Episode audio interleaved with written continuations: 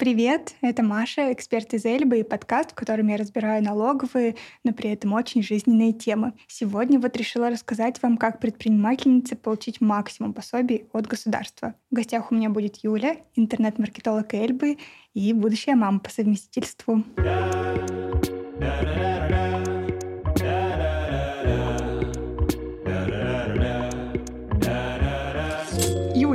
ты сейчас уже в декрете? Да. Скажи мне, да? И я так понимаю, у тебя есть какие-то вопросы. И я вот думаю, как-то совместить твои вопросы как человек, который работает по найму, и сравнить это э, с вопросами, которые есть у предпринимательниц, которые тоже ходят в декрет, потому что, ну, плюс-минус тут все одинаково, и интересно посмотреть, э, как различаются механизмы расчета и вообще. Ну, давай попробуем разобраться. Давай. Поможем. Я, я уже получила свое первое пособие, так как я уже нахожусь в декрете. Вот, и знаешь, что меня ждут еще какие-то пособия. Да, как да. Наемного сотрудника. Угу. Ты вот сейчас, скорее всего, получила пособие по беременности и родам. Ты, наверное, принесла работодателю больничный. Да, э... написала пару заявлений, mm-hmm. и там спустя буквально несколько дней мне уже пришла выплата на самом деле. Ага, вот. Да, потом ты, когда родишь, э, тебе выплатят пособие э, при рождении ребенка. Оно такое единоразовое. А потом еще полтора года, первые полтора года твоего жизни твоего ребенка тебе будут платить ежемесячное пособие. А, по сути, у предпринимательниц э, все так же, но там есть большие нюансы. И какие же нюансы? А, ну, если коротко, то по умолчанию любая предпринимательница может рассчитывать только на пособие при рождении ребенка и на пособие по уходу за ребенком до полутора лет. На пособие, вот, которое ты уже получила, по умолчанию любая предпринимательница рассчитывать не может, но есть э, вариант, как его получить. Э, вот. Но давай сначала можем разобраться с тем, как рассчитываются эти пособия? Да, я знаю, что у меня они рассчитываются на основании зарплаты, которую я получала в предыдущие периоды. Да, Там, да. Два года. Да, предыдущие два такое. года. А вот у предпринимательниц все не так. Э, при расчете пособия не берут их реальные доходы как э, предпринимательницы, а берут для расчета МРОД федеральный, который как бы ну, 15 тысяч. Всего? Да, всего. И поэтому вот э, если посчитать, то в 2022 году пособие при рождении ребенка будет там 20 с лишним тысяч, а пособие по уходу за ребенком до полутора лет ежемесячное там 7 600, 7 700 в месяц, где так будет э, стоить. Это там зависит от того, в какой месяц и день. Это же ужасно. Я не знаю, как на свои Это немного. Это правда. Тут совсем мало. Да. Единственное, что он может увеличиться только на районный коэффициент. То есть, там, не знаю, у нас в Екатеринбурге тоже есть. Ну, понятно, что это не какие-то великие цифры, э, к сожалению. Э, да. Но и вот эта цифра, кстати, на 2022 год. Если вы смотрите это видео уже в другом году, то, скорее всего, пособие уже индексировалось, и МРОД, наверное, подрос, но не сильно я думаю. Печаль. Да. Но в это про пособие по беременности и родам, ты вообще вот порадовалась, когда его получила? Ты ожидала, что оно будет таким? Я очень порадовалась. Вот, Я примерно его рассчитывала, конечно, но не понимала до конца, какая будет итоговая сумма. Да, и оно, правда, очень хорошее, и предпринимательница, даже с учетом того, что он рассчитывается из МРОД, э, оно тоже довольно хорошее получается. Но проблема в том, что чтобы его получить, нужно позаботиться об этом заранее. А, чтобы получить, нужно заплатить кое-какие страховые взносы в предыдущем году, э, вот до того, как ты пошла в декрет. Ну, то есть, если ты идешь в декрет в 2022 году, то эти взносы нужно было заплатить в 2021 году. То есть повезло тем, кто беременеет в 21-м, узнает об этом в 21-м и успевает оплатить да, эти взносы. Да, если кто-то планирует или кто-то э, уже понимает, что ну, что-то будет, то лучше заплатить эти взносы заранее.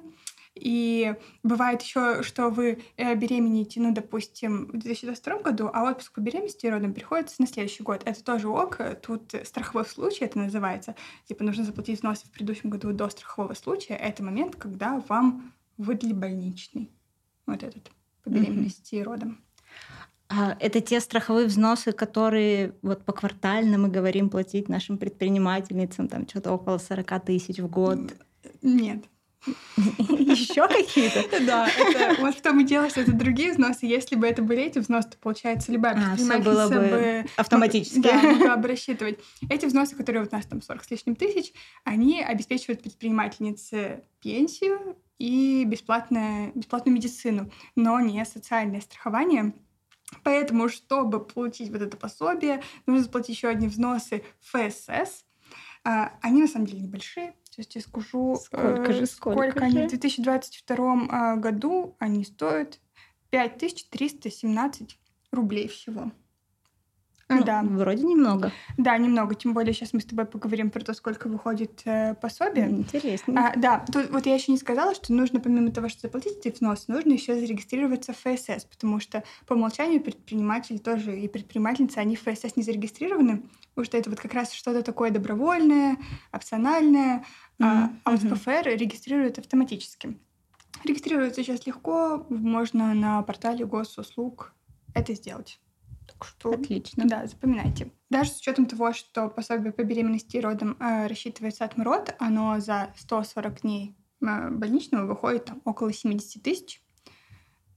Так что, Неплохая сумма. ну да, нормально. 5 тысяч, по-моему, точно Можно, стоит э, да. того. Поэтому успевайте, пожалуйста. Надеюсь, вам это видео попадется вовремя.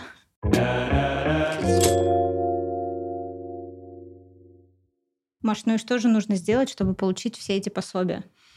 Нужно э, подать заявление в ФСС по месту регистрации вашего. Не знаю, может просто в Гугле написать там ФСС по такому-то э, району. Сейчас даже не нужны э, всякие больничные э, справки о том, что другой родитель не получил это пособие. Раньше пакет документов был гораздо больше. Теперь эту процедуру упростили. С 2023 года вообще планируют все делать через госуслуги. Считаю, что ФСС молодцы в этом плане, кстати. А, Вот, а сейчас пока нужно было все-таки ножками сходить.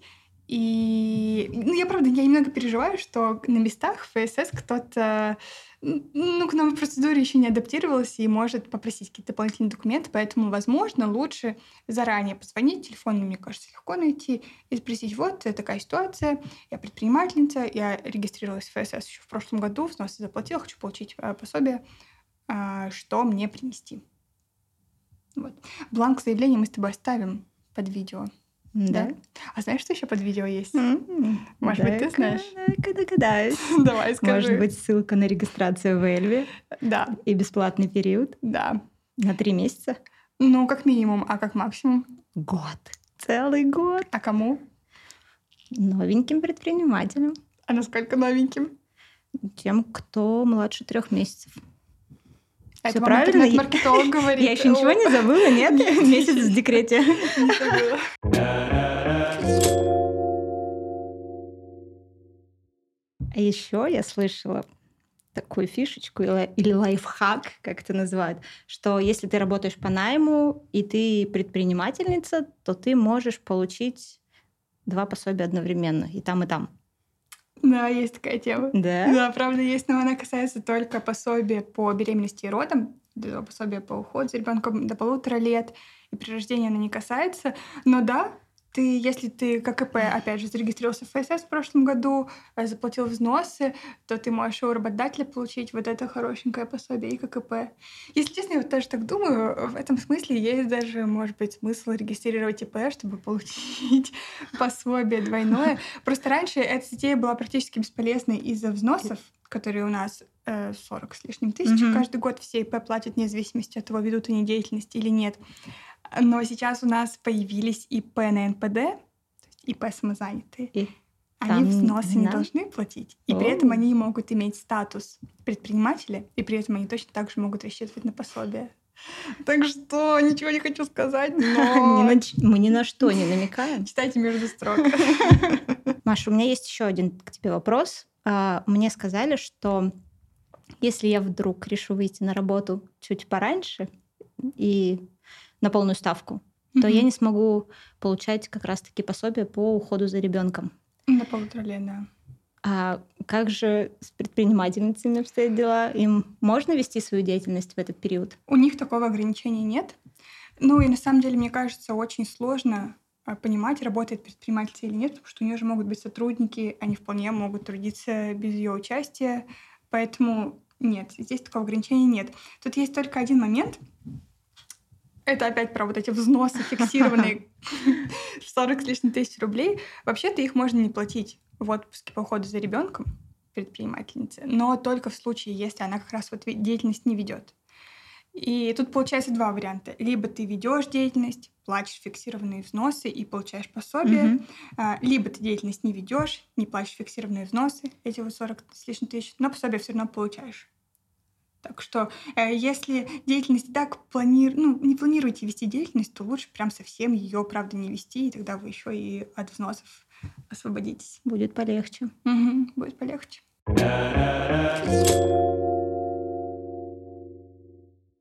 А положено ли какое-то пособие после полутора лет? Нет, раньше вот было у нас пособие по уходу за ребенком до трех лет, но оно как бы было 50 рублей, и, о боже, его отменили! О нет! Кошмар, как они так на него рассчитывала. Я понимаю, но вот такая ситуация. Мир несправедлив, Юль, поэтому отменили это пособие. И да, я понимаю. Придется выйти на работу? Видимо, да. Но еще есть путинские пособия. Наверное, ты слышала о них что-то. И есть ежемесячное пособие в связи с постановкой на учет в ранние сроки беременности до 12 недель. Но они все для семей в тяжелой финансовой ситуации. Там нужно подтвердить, что вся семья зарабатывает а, не больше двух прожиточных минимумов, минимумов для трудоспособного населения в их регионе. Ну, короче, ну да, это... Звучит сложно. Да, звучит сложно, но ну, если как бы человек понимает, что, может быть, официальных доходов немного, то можно попробовать это получить.